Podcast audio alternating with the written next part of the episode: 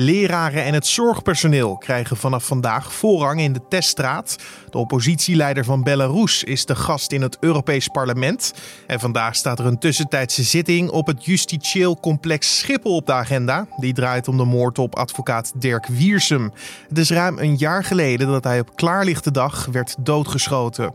Hoeveel weten we al over deze zaak? En wat is een jaar later nog de impact van deze aanslag? Dit wordt het nieuws. Als je ziet wat voor een bewaking er wordt opgetrommeld rond het Marengo-proces, maar ook andere processen. Het gaat hier gewoon om zwaar bewapende personen die continu rond zo'n rechtbank staan. Uh, het Openbaar Ministerie verzoekt continu journalisten om, maar vooral niet hun namen te noemen. Ze komen niet meer in beeld. Uh, die angst is nog steeds uh, heel erg groot. Dat was rechtbankverslaggever Joris Peters. En hij zal vandaag voor nu.nl bij de zaak aanwezig zijn. En praat je dus er zo over bij. Maar eerst kijken we naar het belangrijkste nieuws van nu. Mijn naam is Carne van der Brink en het is vandaag maandag 21 september. De rijkste 1% van de wereld is verantwoordelijk voor meer dan dubbel de CO2-uitstoot van de 3,1 miljard armste mensen van de wereldbevolking. Dat blijkt uit een rapport van hulporganisatie Oxfam Novib. In het rapport wordt de CO2-uitstoot van verschillende inkomensgroepen tussen 1990 en 2015 onderzocht. De rijkste 63 miljoen mensen ter wereld blijken verantwoordelijk voor 15% van de uitstoot van CO2. De armste helft van de wereld blijkt verantwoordelijk voor 7% van de uitstoot. Een vrouw is zondag aangehouden op verdenking van het sturen van een envelop met een dodelijke gif aan de Amerikaanse president Donald Trump. De verdachte zou zijn aangehouden toen ze probeerde om vanuit Canada de grens met de Verenigde Staten over te steken. De vrouw had een wapen bij zich en ze wordt waarschijnlijk aangeklaagd. De brief die gericht was aan het Witte Huis werd zaterdag onderschept in het postsorteercentrum van de Amerikaanse overheid. Vastgesteld is dat de brief het dodelijke gif ricine bevatte. De veiligheidstroepen van Belarus hebben zondag opnieuw tientallen demonstranten opgepakt tijdens grote anti-regeringsdemonstraties in het land. Een lokale actiegroep spreekt van tenminste 80 aanhoudingen. Het Russische persagentschap TAS houdt het op minstens 10. Naar schatting gingen enkele honderdduizenden Belarussen zondag de straat op om te demonstreren tegen de regering van president Alexander Lukashenko. Het is alweer de zesde week op rij dat er massale demonstraties worden gehouden in het Oost-Europese land. De actievoerders willen dat Lukashenko opstapt. De comedyserie Shit's Creek heeft met het zesde en laatste seizoen bij de uitreiking van de Emmy Awards zeven keer een prijs gewonnen, waaronder die voor beste comedyserie. Acteur Eugene Levy won de award voor beste mannelijke hoofdrol in een comedyserie, terwijl zijn tegenspeelster, actrice Catherine O'Hara, de prijs voor beste vrouwelijke hoofdrol in een comedyserie won. De beste mannelijke en vrouwelijke bijrol in een comedyserie werden ook beide binnengesleept voor de Canadese comedyserie over een rijke familie die moet intrekken in een motel. Vermoord worden op klaarlichte dag en in de buurt van je eigen huis. Het overkwam advocaat Dirk Wiersum afgelopen vrijdag, precies een jaar geleden. Toen de tijd stond hij kroongetuige naar B bij het Marengo-proces. Wat draait om het plegen van een reeks liquidaties en pogingen daartoe. De minister van Justitie en vele anderen noemden de moord een aanslag op de rechtsstaat. Vandaag is er een pro forma zitting in het proces rond de moord op Wiersum. Daar is voor nu.nl rechtbankverslaggever Joris Peters bij aanwezig. Met hem ging ik terug naar een jaar geleden. Want wat weet hij nog van die 18 september 2019? Nou, ik, werd, uh, ik was zelf onderweg naar de rechtbank van, uh, van Amsterdam. Toen werd ik gebeld door een collega of kreeg een berichtje dat er iemand zou zijn doodgeschoten. En dat verhaal ging dat het een advocaat zou zijn. Toen ben ik zelf eh, doorgefietst naar de rechtbank in Amsterdam. En daar kregen we te horen dat het om uh, de advocaat van de kroongetuige zou gaan. Nebel B werd op dat moment bijgestaan door twee advocaten. Uh, en het, ja, het is eigenlijk het meest, het meest bizarre berichtje, denk ik, wat ik ooit heb gestuurd. Maar ik heb naar de andere advocaat een bericht gestuurd. Joh, het verhaal gaat dat jij bent doodgeschoten. Uh, kun je dat bevestigen? Ja, dat klinkt heel raar, weet je wel. Reageer je er wel op of niet op of zo, dan, dan, dan heb ik iets.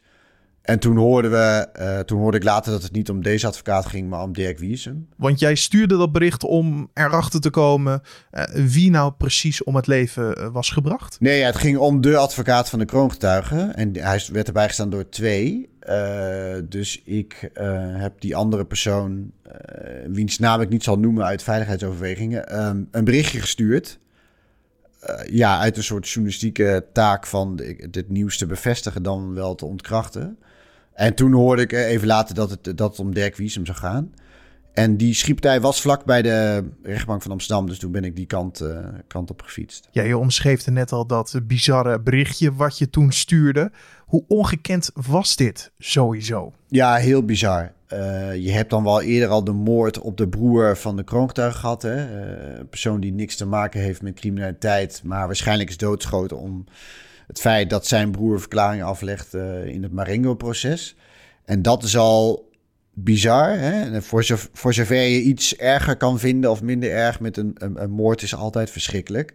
Maar het voelt wel zo van, wow, weet je, gaan we nu ook al deze grens over van het vermoorden van een advocaat uh, van een kroongetuige. Dus ja, nee, dat is nog steeds um, uh, een bizar iets om te beseffen. Ja, want dat zorgde echt voor een schokgolf hè, binnen de advocatuur. Ja, zeker. Weet je wel, kijk, die mensen hebben wel vaak te maken gehad met bedreigingen, zeer ernstige bedreigingen. Maar dan, ja, het is daar altijd bij gebleven. En nu is het dus van blijkbaar zijn die, is die grens vervaagd en uh, wordt er nu woord bij daad uh, gevoegd. Of sorry, daad bij het woord gevoegd. En zijn zij potentiële slachtoffers? En als we het dan hebben over de mens en de advocaat Dirk Wiersum. Uh, hoe werd er naar hem gekeken? Ja, als een zeer hardwerkend uh, persoon. Iemand die het graag opnam voor de underdog. En nog niet eerder een kroongetuige bij had gestaan. Maar mensen zeiden wel dat dit wel typisch was voor hem. Dat typeerde zijn persoon. Grote kennis van, van de, het strafrecht ja, gewoon een heel hele aardige, vriendelijke, vriendelijke man. Het typeerde hem omdat hij niet bang was om iets groots op te pakken? Of uh, moet ik het anders zien? Nou ja, meer dat hij dus, dat, dat voor de underdog zou ik zeggen, dus iemand die er zeer slecht voor stond. Hij heeft volgens mij ook in Amerika wel zaken gedaan of mensen bijgestaan die veroordeeld waren tot de, tot de doodstraf. Um, dus zo moet je het bekijken. We hadden het net over de schokgolf die de moord op Wiersum veroorzaakte in de advocatuur toen de tijd. Maar is er nog steeds een impact voelbaar of zichtbaar in de, in de branche een jaar later? Ja, zeker. Alleen al gezien het feit, de reacties op zo'n dag dat het een jaar geleden is, hoe dat nog leeft onder mensen. Uh, maar ook als je ziet wat voor een bewaking er wordt opgetrommeld rond het Marengo-proces, maar ook andere processen. Het gaat hier gewoon om zwaar bewapende personen die continu rond zo'n rechtbank staan. Uh, het Openbaar Ministerie verzoekt continu journalisten om, maar vooral niet hun namen te noemen. Ze komen niet meer in beeld. Uh, die angst is nog steeds uh, heel erg groot. Rechters en leden van het Openbaar Ministerie worden binnengereden met geblindeerde auto's onder bewaking van politie. Dus ja, nee, die, die, die sfeer is wel heel surrealistisch.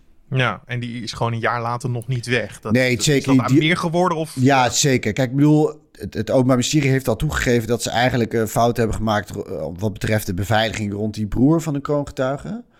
En dan heb je een beetje zo van, dit zal toch niet gebeuren en toen gebeurde het wel. En dat is denk ik hetzelfde een beetje met, met, deze, met een advocaat, hè, van het zal toch niet... En ja hoor, dit gebeurt wel. Dus ja, nu alles is nu een, reële mogelijkheid geworden. Waardoor die bewaking alleen maar uh, nog is toegenomen. En die angst, die angst voel je gewoon, die is er nog steeds. Maar worden er dan nu ook vraagtekens gezet bij het uh, bijstaan van een kroongetuige? Of je het wel of niet wil doen als advocaat zijnde? Nou ja, of je het nou wel of niet wil doen als advocaat, dat die discussie is er sowieso wel. Maar het gaat vooral, de discussie is vooral rond de inzet van een kroongetuige. Hè? Het Openbaar Ministerie zegt, ja, we kunnen niet zonder dit soort personen die, die uh, zonder die verklaring zou ik zeggen, komen niet bij de, bij, de, bij de top van de criminelen. die kunnen we dan niet, ver, niet vervolgen, laat staan, uh, veroordeeld krijgen. Aan de andere kant is, van de discussie is dat, ja oké, maar het gaat hier om criminelen. in het geval van uh, Nebel B, die is betrokken bij verschillende liquidaties. die krijgt nu de helft strafvermindering. En is het is dat waard, zou ik maar zeggen. Je ziet nu dus uh, dat er dus ook een advocaat is doodgeschoten, dat er een, zijn broer is doodgeschoten. Dus zorg ervoor, de inzet van kroongetuigen, zorgt dat ook niet voor de verharding uh, van de criminaliteit. Dus aan de ene kant heb je dus justitie zeggen, ja, we kunnen niet zonder. Aan de andere kant zeggen, ja, oké, maar het gevolg hiervan is dat misschien het geweld wel nog meer zal toenemen. Ja, dus dat, dat is best een lastig gesprek. Want staat de rol van de advocaat dan nu steeds meer onder druk uh, dan in het verleden door die verharding van de criminaliteit? Nou ja, wat, je, wat, je wel, wat wel volgens mij een tendens is, is dat advocaten steeds meer op één hoogte worden. Ze worden een beetje ge, geassocieerd met de, met de persoon die ze bijstaan. Als een soort verlengstuk. Dus in plaats van dat ze een, een onderdeel zijn van de rechtspraak, hè, van, de, van de rechtsstaat, als in uh, ook een verdachte zijn uh, belangen moeten worden verdedigd, uh, worden ze nu steeds meer gezien als gelijken van criminelen die ze bijstaan. En daarnaast heb je de andere advocaten die dus ook nog eens een keer ja, misschien wel terecht moeten vrezen voor hun leven. Dus op die manier zou je kunnen zeggen dat, onder, dat het wel meer onder druk is komen te staan, ja. Ja, want iedereen wil natuurlijk zo'n situatie als bij Dirk Wiersum voorkomen. Dat dat ooit nog een keer gaat gebeuren. Maar hoe, hoe doen ze dat dan, dat de veiligheid gewaarborgd blijft? Nou ja, je kan uh, uh, persoonlijke beveiliging krijgen. Veel personen hebben dat gekregen na deze, deze moord. Het is wel ook aan de persoon zelf. Uh, je kan in principe bescherming weigeren. Maar de, de overheid heeft wel een een, een uh, verzorgingsplicht, een zorgtaak ten opzichte van de bescherming van de burgers. En op die manier kan je dat in ieder geval proberen te voorkomen. Hè. Een goed voorbeeld is misschien ook wel John van der Heuvel, die al echt al jarenlang uh, beveiliging geniet. Ja, journalist van de Telegraaf inderdaad. Ja. ja, precies. Ja, dat is absoluut geen pretje. Hè. Ik bedoel, die mensen zijn continu bij je. je leven wordt gewoon daardoor bepaald. Dus het is te doen, maar het risico blijft altijd. Want dan kijk het naar de rechtszaak die nu loopt rond de aanslag op uh, Wiersum. Er zijn drie verdachten. Uh, maar om wie draait het precies dan? Ja, het gaat om twee mannen, Moreno B. en Guillermo B. En zij worden allebei gezien als de uitvoerders van de moord. Uh, en de derde verdachte is, is Anwar T. Dat is een verre neef van Ridouan T. Hij wordt op dit moment verdacht van medeplichtigheid. Uh, en mogelijk ook medeplegen. Het verschil zit hem in uh, wat voor bijdrage een persoon levert aan een liquidatie. Heb jij bijvoorbeeld kennis van de moord en lever jij daarvoor uh, de auto's, wapens, zoiets, dan is het een geval van medeplegen. In het geval van Anouar T is het nog op dit moment wat lastig te bewijzen dat hij kennis had van de moord op Wiersum. Dus hij wordt gezien als de persoon uh, die de uh, auto's heeft geleverd. Die zijn gebruikt bij de liquidatie. Maar ze kunnen nog niet helemaal bewijzen dat hij ook echt wist uh, van de moord. Dus dat zal een, nog wel een punt worden tijdens deze strafzaak. Ja, en is er al een duidelijk motief of een duidelijke reden waarom Wiersum om het leven moest worden gebracht? Nou ja, ik denk dat niemand twijfelt aan het motief dat hij om het leven is gebracht. Omdat hij simpelweg advocaat, of sorry, omdat hij kroongetuige Nebel B bijstond. Uh, daar is waar het Openbaar Ministerie ook van uitgaat. Want Redouan T. wordt dus gezien als eh, de mogelijke opdrachtgever. Kunnen ze dat op, op enige manier ooit bewijzen, denk jij? Ja, dat vind ik lastig. Ik kan niet in de, in de informatie kijken die de Openbaar Ministerie op dit moment heeft. Wat we wel weten is dat hè, de naam van Redouan T. als opdrachtgever valt logischerwijs, gezien zijn positie uh, in het Marengo-proces en gezien uh, de rol van de kroongetuige die tegen hem verklaringen aflegt. Alleen die verdenking is niet formeel. En dat betekent eigenlijk gewoon dat hij wel verdachte is, maar dat ze simpelweg niet genoeg bewijs hebben om daar ook voor te vervolgen. Dus of dat ooit nog komt, dat, dat is de vraag. En vandaag staat dan ook de dag weer in het teken van uh, de rechtszaak rond de moord op Wiersum. Uh, waar staan we nu en wat kunnen we ongeveer van vandaag verwachten? Ja, we zijn een beetje aan het einde van de rit van de inleidende zittingen. Dus vandaag wordt het een zogenaamde regiezitting. En dat betekent dat, uh, dat de verdediging een onderzoekswensen kan indienen.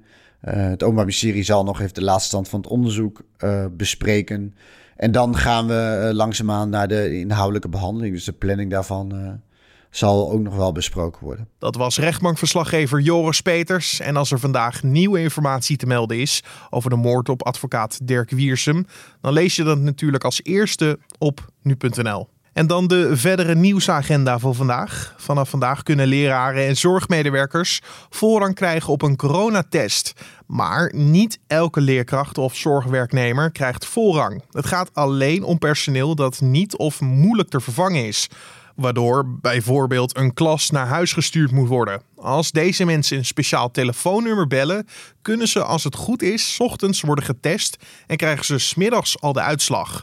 Het nummer wordt om half acht deze ochtend bekendgemaakt. Oppositieleider Svetlana Tiganovskaya uit Belarus is vandaag de gast in het Europees Parlement. Daar spreekt zij met diverse commissies en met voorzitter David Sassoli. Ook wordt Tiganovskaya en de rest van de oppositie genomineerd voor de Sakharov Mensenrechtenprijs van het parlement. Later op de dag stemt de commissie van Buitenlandse Zaken over sancties tegen Belarus. En Bonaire gaat vanaf vandaag weer in een zogeheten lichte lockdown, omdat het aantal coronabesmettingen daar oploopt. Hotels en casino's gaan dicht en restaurants zijn alleen tot 10 uur s avonds open voor afhalen en bezorgen. Sportscholen moeten dicht, mensen met contactberoepen mogen hun werk niet doen en alle niet noodzakelijke winkels, bedrijven en instellingen moeten ook sluiten. Deze strengere regels gelden vooralsnog voor 10 dagen. En dan het weer. Dat gaan we voortaan iets anders doen. Normaal zou ik je daarover bijpraten. Maar we gaan dat nu overlaten aan de professionals van Weerplaza. Dus wat het weer gaat worden voor deze maandag hoor je van Alfred Snoek. Het is voorlopig nog volop nazomer. Vandaag begint de dag met volop zonneschijn, nog wel wat lage temperaturen. Maar het kwik loopt op en bereikt vanmiddag waarden van zo'n 20 graden op de Waddeneilanden tot 25 graden in de zuidelijke provincies. En bij dat alles staat er vandaag weinig wind. Dus voor het gevoel is het vanmiddag allemaal nog een stuk warmer. En ook vanavond en vannacht is het helder. Het kan flink afkoelen. En morgen dan beleven we wederom een prachtige nazomerdag. Dat was Alfred Snoek van Weerplaza. En om af te sluiten nog even dit. Een Spaanse atleet wordt geprezen op social media omdat hij vorig weekend een bronzen medaille aan zich voorbij liet gaan. Nadat een tegenstander de verkeerde kant op rende. De Britse atleet James Teagle was op koers om de bronzen medaille te winnen tijdens een triathlon in Spanje. Maar ongeveer 100 meter voor de finish maakte hij een fout. Hij rende richting het publiek tegen een dranghek aan. De Spaanse Diego Mentrida haalde hem vervolgens in. Maar toen hij de fout van de Brit opmerkte, ging hij langzamer rennen en wachtte hij zodat Teagle eerder over de finish ging. De organisatie van de triathlon heeft Mentrida vrijdag een eremedaille gegeven en een geldbedrag van 300 euro. Dat is hetzelfde bedrag als de geldprijs voor de bronzen medaille. En tot zover de Dit wordt het nieuws podcast voor deze maandag 21 september. Je kan de podcast heel erg helpen door vragen, feedback of suggesties te sturen naar podcast@nu.nl. Ons mailadres podcast@nu.nl en zet erin eh, bijvoorbeeld wat je anders zou willen zien aan de podcast of voor iets waar we een keer aandacht aan zouden moeten besteden. Laat het ons weten via een mailtje naar podcast@nu.nl. Verder kan je een recensie achterlaten bij Apple Podcast en vergeet je niet gelijk te abonneren via Apple Podcast of Spotify. Mijn naam is Carne van der Brink. Bedankt voor het luisteren en een hele mooie dag vandaag.